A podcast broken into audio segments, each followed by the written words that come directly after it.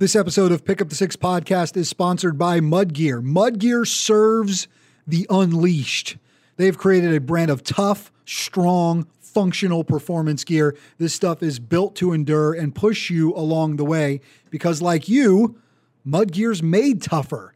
From their custom created Mudgear race jersey to their trail socks, it's all built for the outdoor athlete. I'm wearing a Mudgear t shirt right now. They're race shirts, those bad boys, they're all built in the USA. It's just good stuff. Get sweaty, get dirty. It's all good. Whether it's for a road race or an obstacle adventure, Mud Gear can help you gear up for the extreme performance. We have an exclusive for all Pick Up the Six listeners. Go to mudgear.com slash P-U-T six, the number six. That's mudgear.com slash P-U-T and the number six and you're going to save 15% off your order, just like that. But it's only for Pick Up the Six listeners. Go to mudgear.com slash PUT6, the number six, and let's get after it. Mudgear, it's made tougher. Major Chris Walsh has a little Ricky Bobby in him. He likes to go fast. He also wears a few uniforms along the way United States Air Force Special Operator, race car driver, and bobsledder. Chris is aiming to make history, and we're pumped to buckle up on this episode of Pick Up the Six podcast.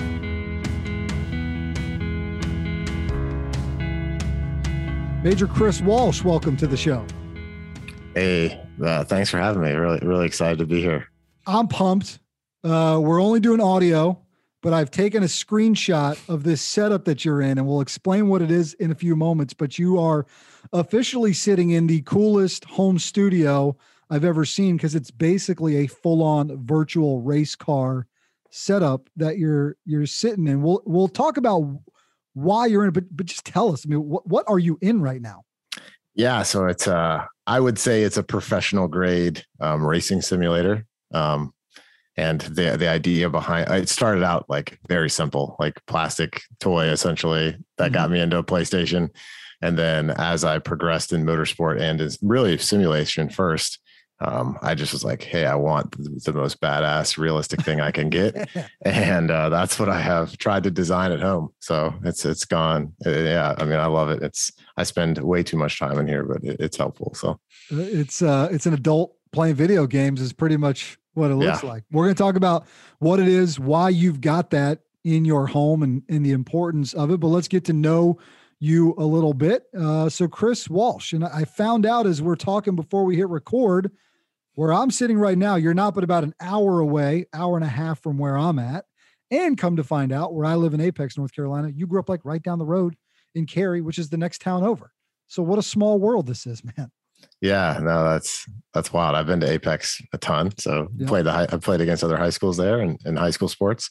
Yeah, so I, I guess uh, we ended up in North Carolina. My folks moved here after they got off active duty in the Air Force. So they met in tech school. Um, I guess this would be 1984. Okay. and then uh, very shortly thereafter in 1986 is when, you know, when they had me, but they had, they had already PCSed over the Philippines. So actually I was born overseas at what was Clark Air Base. Um, and yeah, that's that's kind of the story. And then they had family here and moved back to North Carolina, and I just kind of grew up there my the rest of my life. Yeah, so a little bit of military uh, legacy and history in that family. So tell me how a kid uh, from Cary, North Carolina, ends up in the Air Force and ends up as a special tactics officer. Talk me through that journey for you. Yeah, I mean my my journey to special operations, I would say, started as you know as a kid. My you know having my folks do they were still reservists the whole time I grew up, and they they did their reserve duty here at Pope, which is you know Pope Fort Bragg is a mecca of special operations, um, and uh, so I got exposed to those groups of people very young age and got to do there's this thing called robin sage which is kind of a culmination thing for the green beret pipeline. Um, and i got to go out and be like the the indigenous force that they train and uh, you know as a kid. And i just in that moment was like this is it. This right. is what i want to be doing. Um, and so I really wanted to be in the army and, and go that route, but it was just it was kind of a set of circumstances between where I went to college and you know what my parents kind of guided me towards doing, um, led me to being in the Air Force. And in that journey, I was like, hey, what what does the Air Force have to offer? I knew they had some sort of special operations, and I learned about special tactics and the special tactics officer uh, and the and the uh, combat rescue officer is another career field. And so that was what I set my sights on. And it took me a few years to get there. You know, it wasn't my first job out of ROTC when I commissioned to the Air Force. I started out as, as an aircraft maintain maintenance officer. Um, but I eventually cross trained and, and got where I wanted to be. So when were you guys at Pope? What's the what's the year range that you were growing up there? Oh, I would say 87 to 2004 when I went to college. so so the parallels uh, from 1990, 1991 to 96, we're at Seymour Johnson Air Force Base. My dad's oh, yeah. flying in the 334th Eagles, the he's squadron commander of the 335th, the Chiefs. Later, when I'm in college, he's back as the wing commander for the fourth fighter squadrons and uh, oh, the fourth nice. group. So not too far, man. We weren't too far yeah. apart through all of this. Stone's throw away. it's not too far. That's that's wild. Uh, man, special ops in the Air Force. All right. So what's your job entail? What are you, what are you doing when you're working with that uniform on?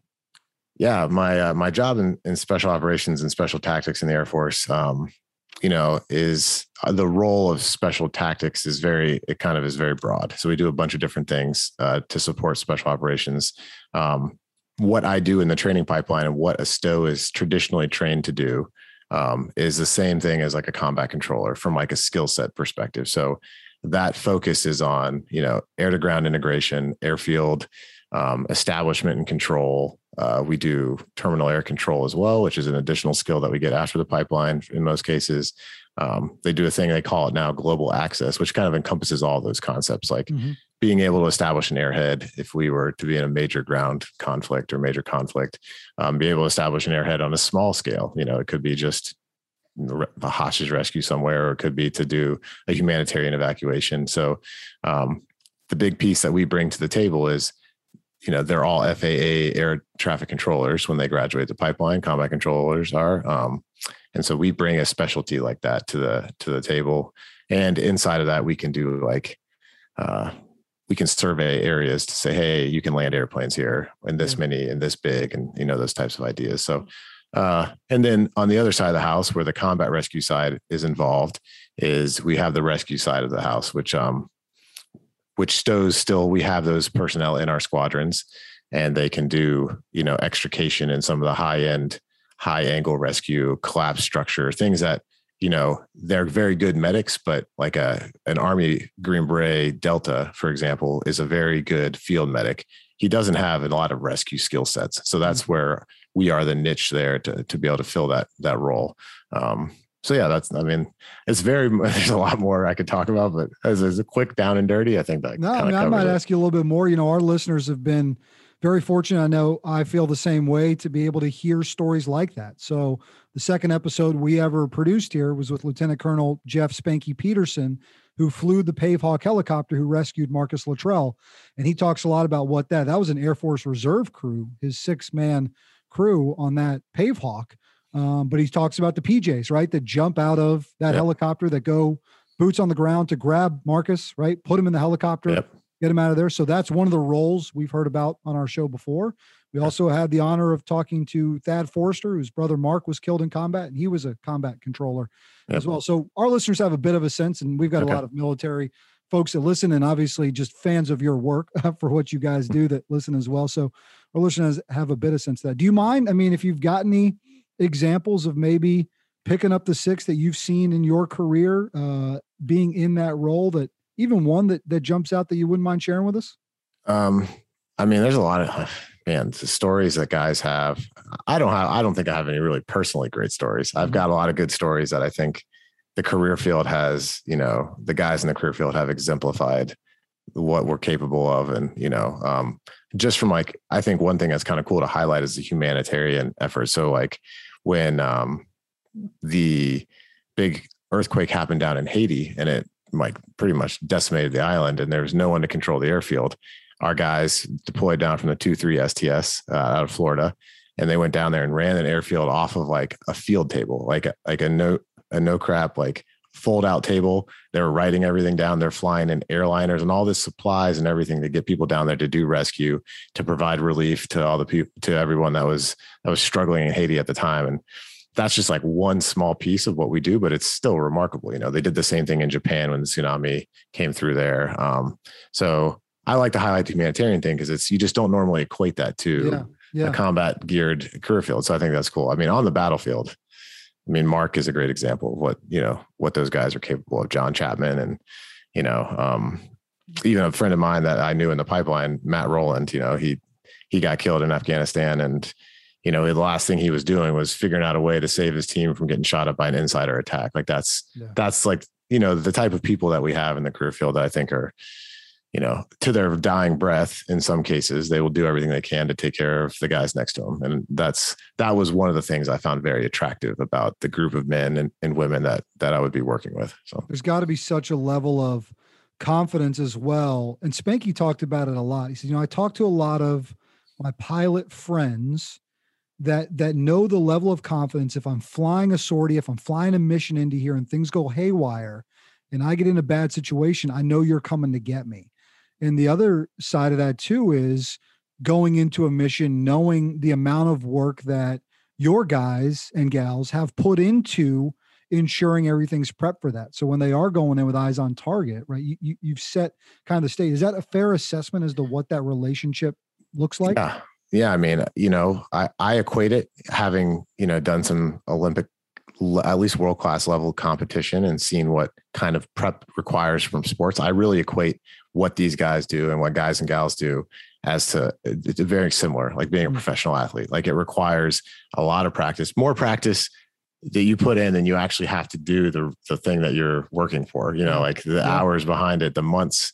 I mean, the train ups that these guys go through every year to deploy, and we've been doing that for. I mean, for 20 years now. You know, there's it's intense, and so they're very good at it, and yeah, the confidence exists. And you know, one of the things that when we go through this assessment and selection process, and we go through the pipeline and we get guys uh, into the career field, one of the things that is big on our agenda is like making sure we have individuals that are very, very strong and capable, right? So that you know when you jump out of an airplane or you're out there on the battlefield, like the guy next to you is just as capable as you are, um, and that is that brings that breeds confidence because you don't have to think about like, hey, that guy's got his job and I do mine, and if everyone does their piece, you know, we'll usually come out of this just fine. Yeah. So- I mean, you thought you talk about thousands of flight hours, Yeah. thousands of hours uh, training. Spanky talked about thousands of flight hours, right? All these hours of goggle training for 40 seconds in a Yeah. brownout and things go haywire and he's able to lean in on that.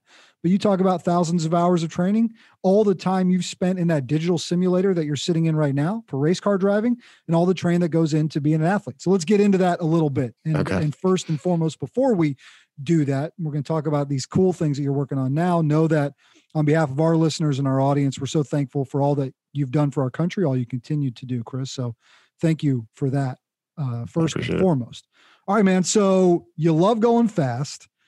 You, heard on the read in that you're a race car driver and a bobsledder. Let, let's talk race car driving first, bobsledding second. How did Okay. you, how do you get to this point where now you're pursuing this career, trying to be an active duty military member and a professional race car driver at the same time? How does all this play out?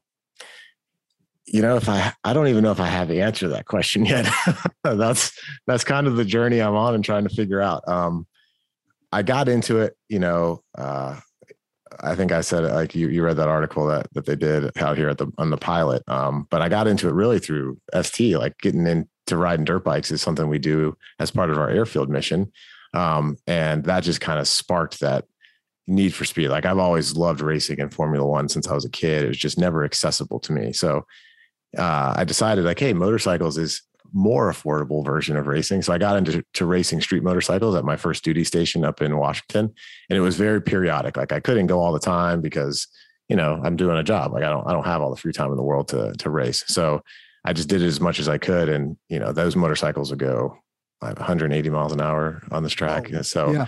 quick, you know, like lots of speed. And um, but that wasn't really why I liked it, you know, honestly, if if we got into that aspect of it. Like I, I'm not just chasing the pure speed. It's really the it's kind of the the calmness that exists in the in the act of of racing. Um, but yeah, so I got into to racing that way. And then I took a pause. I started bobsledding. Um, motorcycle racing is not safe and is can lead you to injury. So I actually got hurt at one point. So I decided, hey, I can't be a good athlete and be doing something like this, especially bikes. Um, so I, I, took a step away. And then during the pandemic, uh, an ex teammate from the bobsled team actually started working for a company called iRacing. And he was like, Hey, I've got the simulator. You want to try it out? And I tried it out and I was just like immediately hooked because it just fed that need, even though it was digital. Um, so I started that during the pandemic, got really into it. And then uh, I just decided, Hey, I, I got to take this to the track and yeah. went and did some really low level endurance style racing where you drive for like eight hours and you have a team of guys. Um, and you just pay to rent your seat, as they call it, and you just pay for a portion of that drive. And yeah, that's just how it started. We took a podium in the first race I ever went to. I, it was the fastest lap. So it like I was like, hey, maybe I have a skill set here that you know is worth uh, you know looking into and um, improving. So I just kept doing that, built up, got to racing one of those lower level te- endurance races with a pro team called AOA Racing, and um, they race IMSA and I was, and now they started SRO with me, which is a, a pro series here in the US. And I talked to the owner and I did well with him in my first race, took a podium in our second race together. I was fastest in the car both days. So he was like, Yeah, I think you probably have some talent. We could probably give it a shot. And so we eventually, I had this, you know, I took an investment on myself on this one. My wife was mm-hmm. like, Hey, let's just go spend some money and go racing. And uh, so we did that and you know it went really well and took third in my first pro race first time i'd ever driven the car that weekend first time on the tire yeah. so it was yeah i was really happy with, with the results i want to talk about what kind of cars we're talking about racing here yeah. but when you when you step foot on the track or put wheels on the track and you're in that car for the first time as opposed to being behind the digital screen there i mean just what was that feeling like of of getting out there and and grabbing wheel on track and, and getting moving. Yeah, I mean, luckily, like it wasn't my first experience driving, so that was good. You know, I had been racing a little bit, but you know, it's a totally different ball game when you're talking pro level. Like, there's it's yeah. just the, the pressure there is a lot higher than I was expecting, and being on slick tires are like incredibly grippy. So I had to adjust to that. I'd never done that before, but honestly, like the amount of practice I put into the sim, I probably put I don't know, 100 hours, maybe, maybe more in the sim just for that race with that exact same car on that exact same track, you know, and the correlation of like comfort level that it gave me initially, like, hey, I know the steering wheel, I know where everything is in this car already. And I know this track really well. And I have an idea of how this car should handle. It's not perfect, gave me an incredible amount of confidence right away. And it, so it just took me a few laps to kind of feel it out. And I think my first practice session, I was the second fastest in the field. So the, you know, that, that was pretty cool to come out and, and, and kind of figure that stuff out. And I still have a ton to learn, but you know, it's uh, that, that was not having that lifelong background of racing. I've leaned heavily on the simulation piece where I can put in all those hours. You know, they say 10,000 hours for anything. I try to make up that time by using the sim to help me there. So, all right. So, what kind of cars are we talking about racing here? What's what's this so, thing look like? Yeah, I'm racing a BMW uh, M2 um, CSR Club Sport Racing is what it's. Uh, I think is what it stands for. I don't know. There's a lot of acronyms now, but essentially, it's a factory built BMW M2 race car, um, and it runs in this series called TC America. Um, so yeah, then that that's feeds you into higher level GT cars. We call it sports car racing. So as you move up, there's all sorts of manufacturers. You have everything from Hyundai to Acura to Porsche to BMW, Lamborghini, Ferrari, like any car, any car manufacturer that makes sports cars is generally racing these types yeah. of races. So um, yeah. And we're talking more of a road course than we exactly road course, 100. Right? percent Yeah. Yep. So where, what kind of places are you guys racing in? Where where have your journeys taken you so far? Yeah, I mean the the series runs all over the country. I haven't gone to every round yet, mainly because I'm, you know, it's I don't have the money to do all that. I'm working on figuring out sponsors and stuff. But they go all the way from California, um, Laguna Seca, Sonoma. Uh, they go to Circuit of the Americas out in Austin, Texas, um, Road Atlanta, Sebring in Florida, uh, VIR, which is just Virginia International Raceway, which is just north of me or of us, I should say. Um, Charlotte Motor Speedway. There's a road course out there all the way up to Watkins Glen, New York, Wisconsin, Road America. So all over the country, there's you can go everywhere. So we got to try to get you connected with Adam Carolla. I mean, he's a huge race car guy. Uh, really? He's raced. He's raced at a few of those courses you just mentioned. Laguna Seca, I know for sure. Yeah. Having been at at once uh, uh, a few years ago, pretty loyal Corolla listener, and uh, he's a big race car guy. He'd probably, Oh, cool. he, I'm sure he'd love to hear That'd be story a little bit. See if we can, can't make that happen. Yeah. can't promise anything. Yeah. No. Tell me about these cars, man. I mean, what kind of speed are we talking about? Right? I'm, I I can picture. I've seen a picture of it before, but take us into one. Yeah. So um, the BMW M2 specifically is the cool thing is, I mean, it's a factory built car. So a lot of race cars that you'll see at lower levels, people took a street car and converted it. So they put in a cage and all this stuff. The nice Yeah. thing about this is it rolled off the line exactly the way you got it, uh, which is also cool because the equipment's all even across the board between me and the other guys driving it. Um, but very ba- bare bones. You've got uh, a dash, which is digital, a big, essentially an LCD screen, which gives you all the, you know, temperatures, lap times, speeds, all that stuff is on there. Um, shift gears, uh, and then like a literally, I don't know, an eight by twelve console that has all your controls for the car on it. That's it. Um, and there's nothing else. It's just open space, exposed wires. You don't It's even just- have a cup holder in that thing. no, no cup holder. It's funny though. They they have you know how you have to have a key in your hand to Sure. like start cars nowadays. That key that's still the way that the ignition system works. So the key is actually like strapped into the center console next to you. It's to not you. like in a NASCAR where you see those guys flipping. Yeah, I mean I have switches, but they're each car is a little different. Yeah, there are cars like that, but um. So and other than that, from the external side, it looks almost like the street version of the car. Mhm. um, but there's just nothing in it. So that makes it lighter, uh, probably a bit more power. Um, suspension's a little different, bigger brakes. But uh, other than that, a pretty pretty basic car. And our speed that we hit at Virginia International, which has a decent decently long straightaway, I think um, the second day I had the second fastest speed. It was 150.3 miles an hour. So Wow. quick, but you know, when I compare it to road- yeah, motorcycles, a road yeah. course for sure. If Yeah. you could open it up, right? If you were, if you could put that thing on Daytona or something, yeah. how fast could they get to? I probably could get close to one, like mid 160s, maybe 170. I don't know. It just it would be aero, probably aero drag at that point would slow it down. Yeah, for sure. The calmness. You you talked about the calmness of it. What is that for you? How does that work? Yeah, you know, um, with everything, you know, even the stuff we do in special tactics when you jump out of airplanes or you're diving.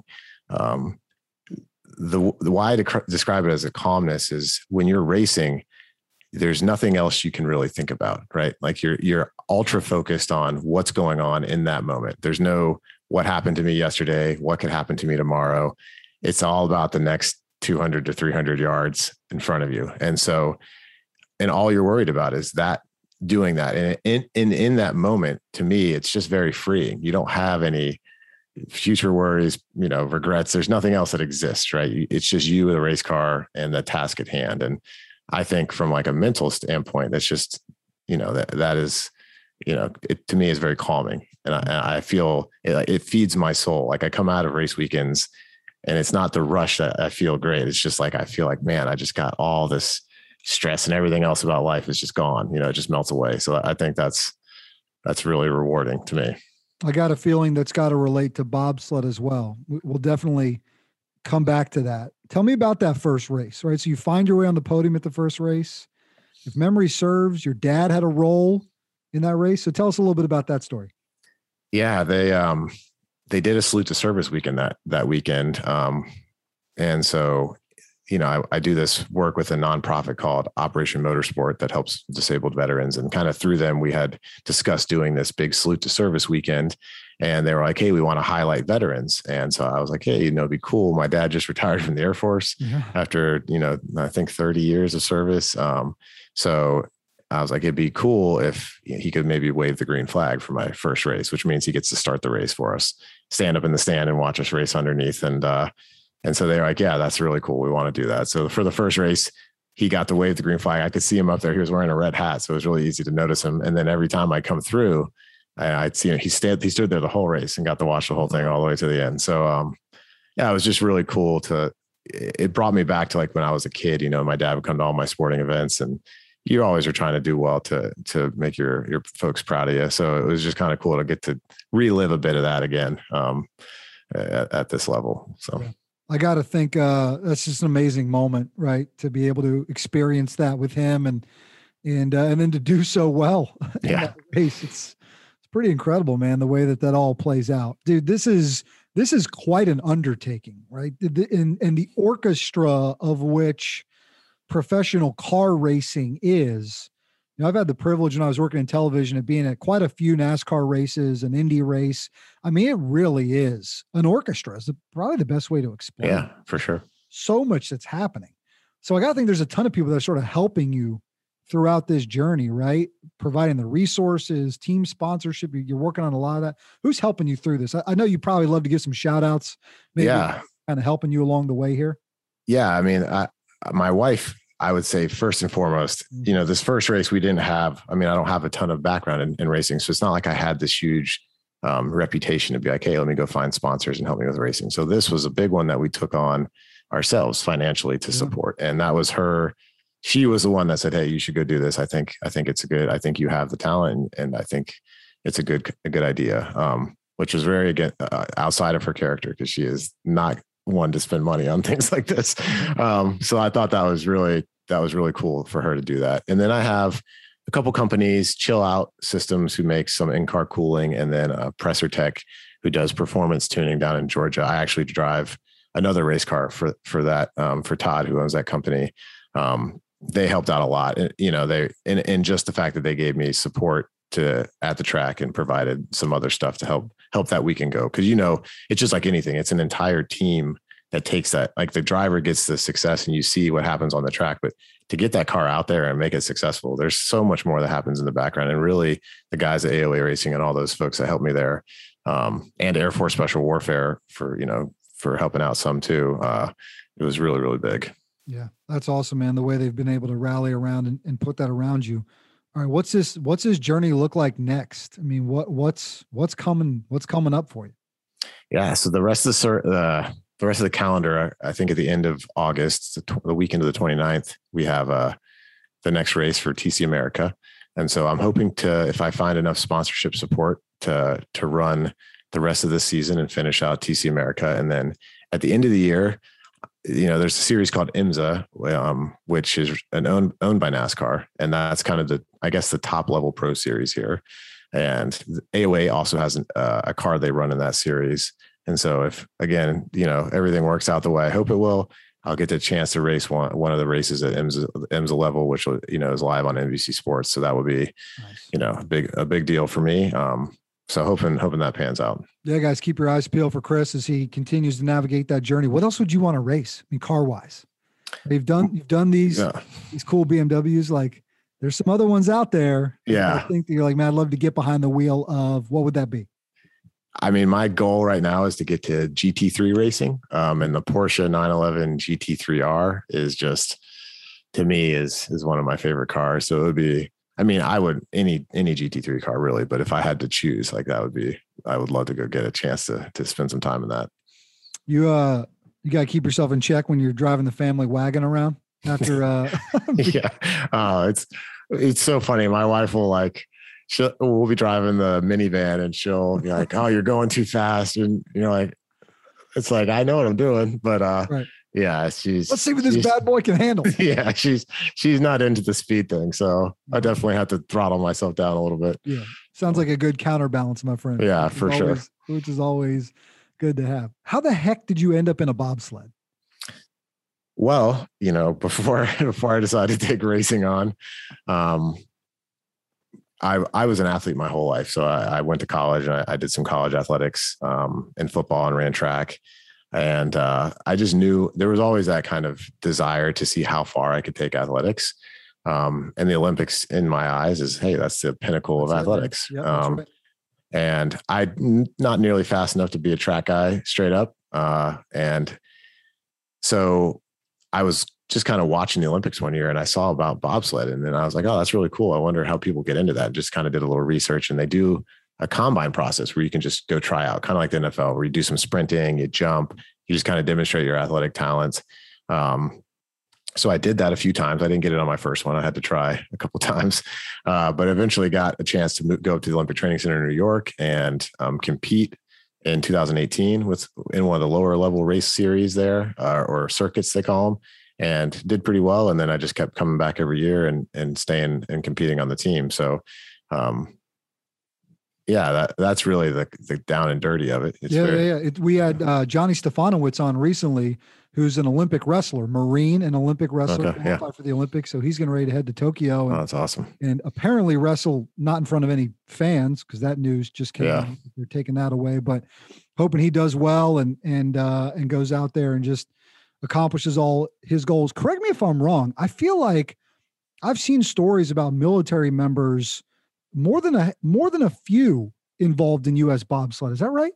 Yeah, the um, there's a good number of people in the program that either are in the Air Force World Class Athlete Program or the Army World Class Athlete Program, and that's mainly because bobsled is just not a sport that gets a ton of external support, mm-hmm. and so to for athletes to find a way to um, support that dream, you know, and continue to pursue it and train full time, those programs that they offer in the Air Force and the Army give that ability to in exchange for service, obviously. But mm-hmm. um, that is kind of why it's been a pretty popular method because you know the, the the sport's very expensive. It's all it's I mean bobsled's a lot like motorsport in the yeah. sense like the sleds are the four man sleds that we push are a hundred thousand plus dollars Whoa. to buy.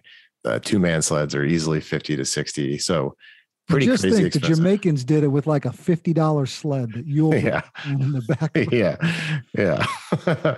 so I mean, and so with that, you know, not having a huge budget, it's hard to already support all the equipment and logistics and transportation, and yeah, then also yeah. support the athletes. So um, that is why I think you see a high number of military folks doing it. Yeah, which is also great. I always think it's know? really cool, right? Yeah. You know, when, when they're doing you know uh, features and yeah, such a neat thing. We talked to Johnny a lot about it as well, and just the you know the level of when you put that uniform on to go compete at that stage of really knowing what it means. I mean, yeah. know, because having just that extra vested interest as someone who wears the nation's uniform right? Yep, Potentially into combat uh, to be able to do that. I think it's cool. You, you, talked about maybe not a lot of external support, still is one of the most electrifying events to watch in the winter games, though. So yeah. having strapped in to a car at 160, 170, ripping around that way, maybe keep the Honda Odyssey off the track, but then to also be in that bobsled, what are the similarities? And obviously, there's major differences but what's yeah. it like comparing both of those two things? Um, you know, bobsled, I think our top speeds in, in a four man at some tracks will be 90, Dude, 80 to 90 miles an hour. and it's not when you're in like a shoot. On shoot. ice? Yeah. yeah. So the difference is bobsled is very violent. Like there's no mm. suspension in the sled, right? So everything, the ice is very rough too. You, it looks smooth to to people, but I'd say it's even rougher than some asphalt. And so um, so all that vibration and everything that's happening is translated directly into the sled through the the frame and everything directly into the athletes in the back. So you feel every little bump every little pressure squeeze from the g forces. So very violent. Uh, so it's it's it's different because in the back where i'm a push athlete i don't drive uh, you don't get to you're not looking up the whole time. So you're just like you're head just, down it, all right? on for the ride after you do the push portion. So it's very different it's not as much I wouldn't say it's not fun. It's just a different experience, yeah. right? I, have done some driving too, um, and and it's different too because there's no gas or brake. It's just steering inputs. That's all you're doing to the sled. Once it goes off the top, everything is all gravity after that. And so, how much can the driver see when he's driving that thing down the ice. He can see everything, and the driver sits with his eyes just over the just top over of the, the cowling. Yeah, so just but you can't you, see anything in the back. No, your head. You want to be as low as you can to create the best aerodynamic profile, so the sled can hit the top speed. Now, can, outside of training with the actual physical apparatus of pushing the sled, right? All that goes into the push, getting into it, and then running it down. What's what's the day? What's a training day like for a bobsledder?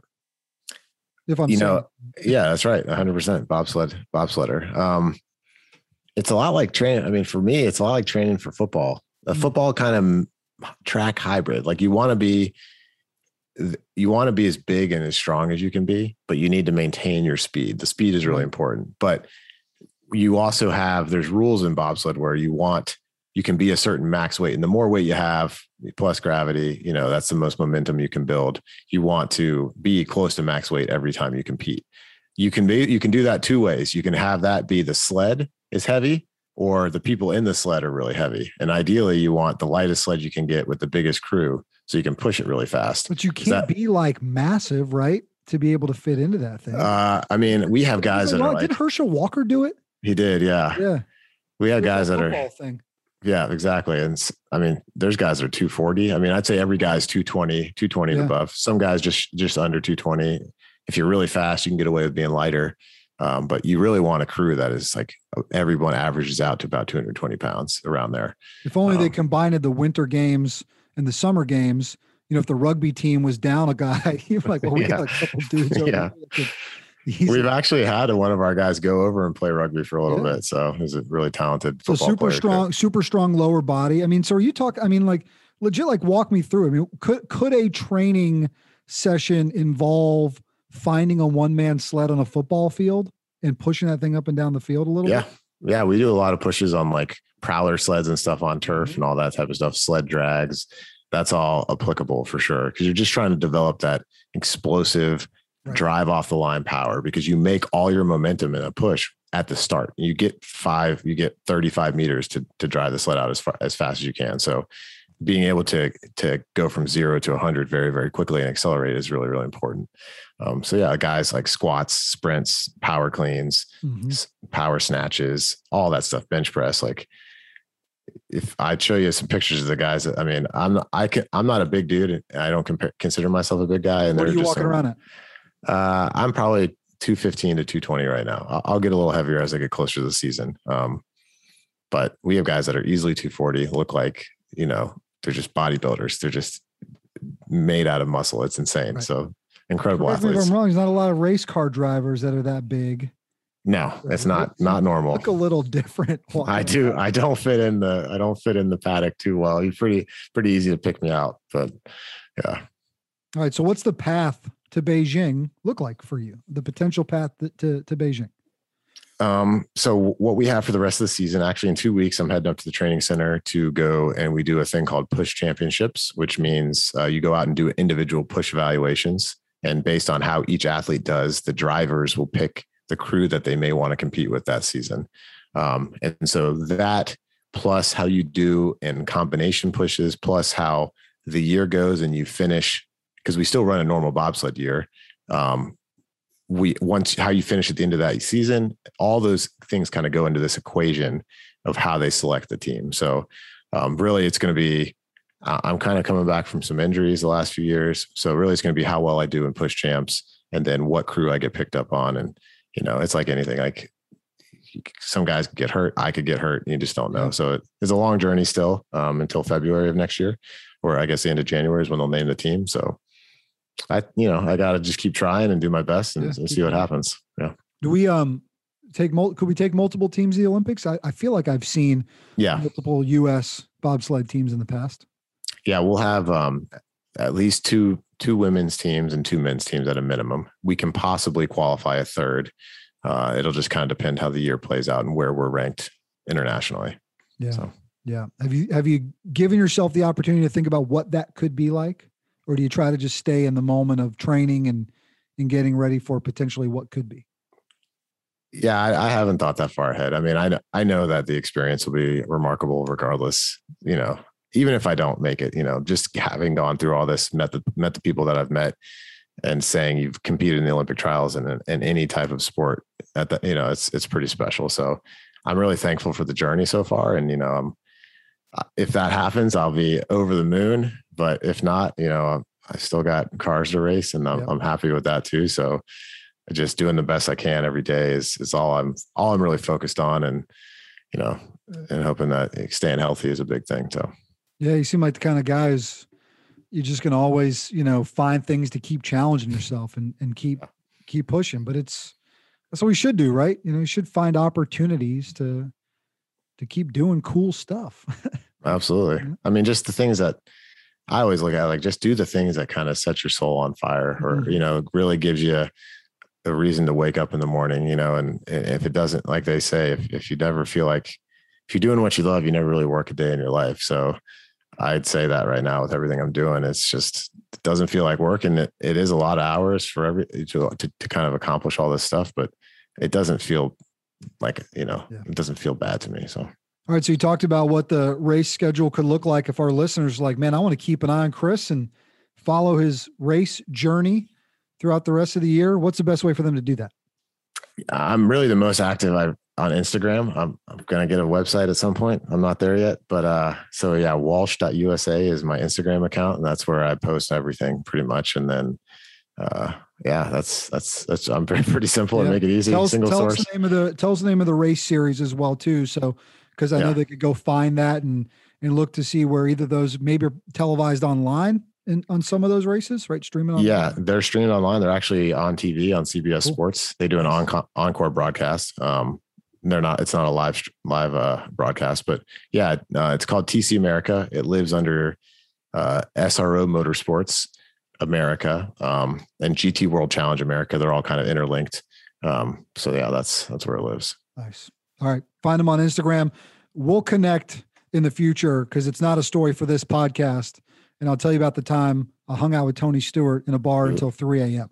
That sounds cool. I definitely want to hear about that. That was a good, that was a good night to say the least. Chris Walsh, Major Chris Walsh, uh, Air Force man, race car driver, bobsledder. The guy's going fast uh, in every walk of life. I've, I've had such a fun time, man. It's been great to connect with you, and we wish you nothing but success as you move forward. Thank you. Uh, thanks for having me. All right, he's Major Chris Walsh. I'm Brian Jodas, and this has been Pick Up the Six podcast.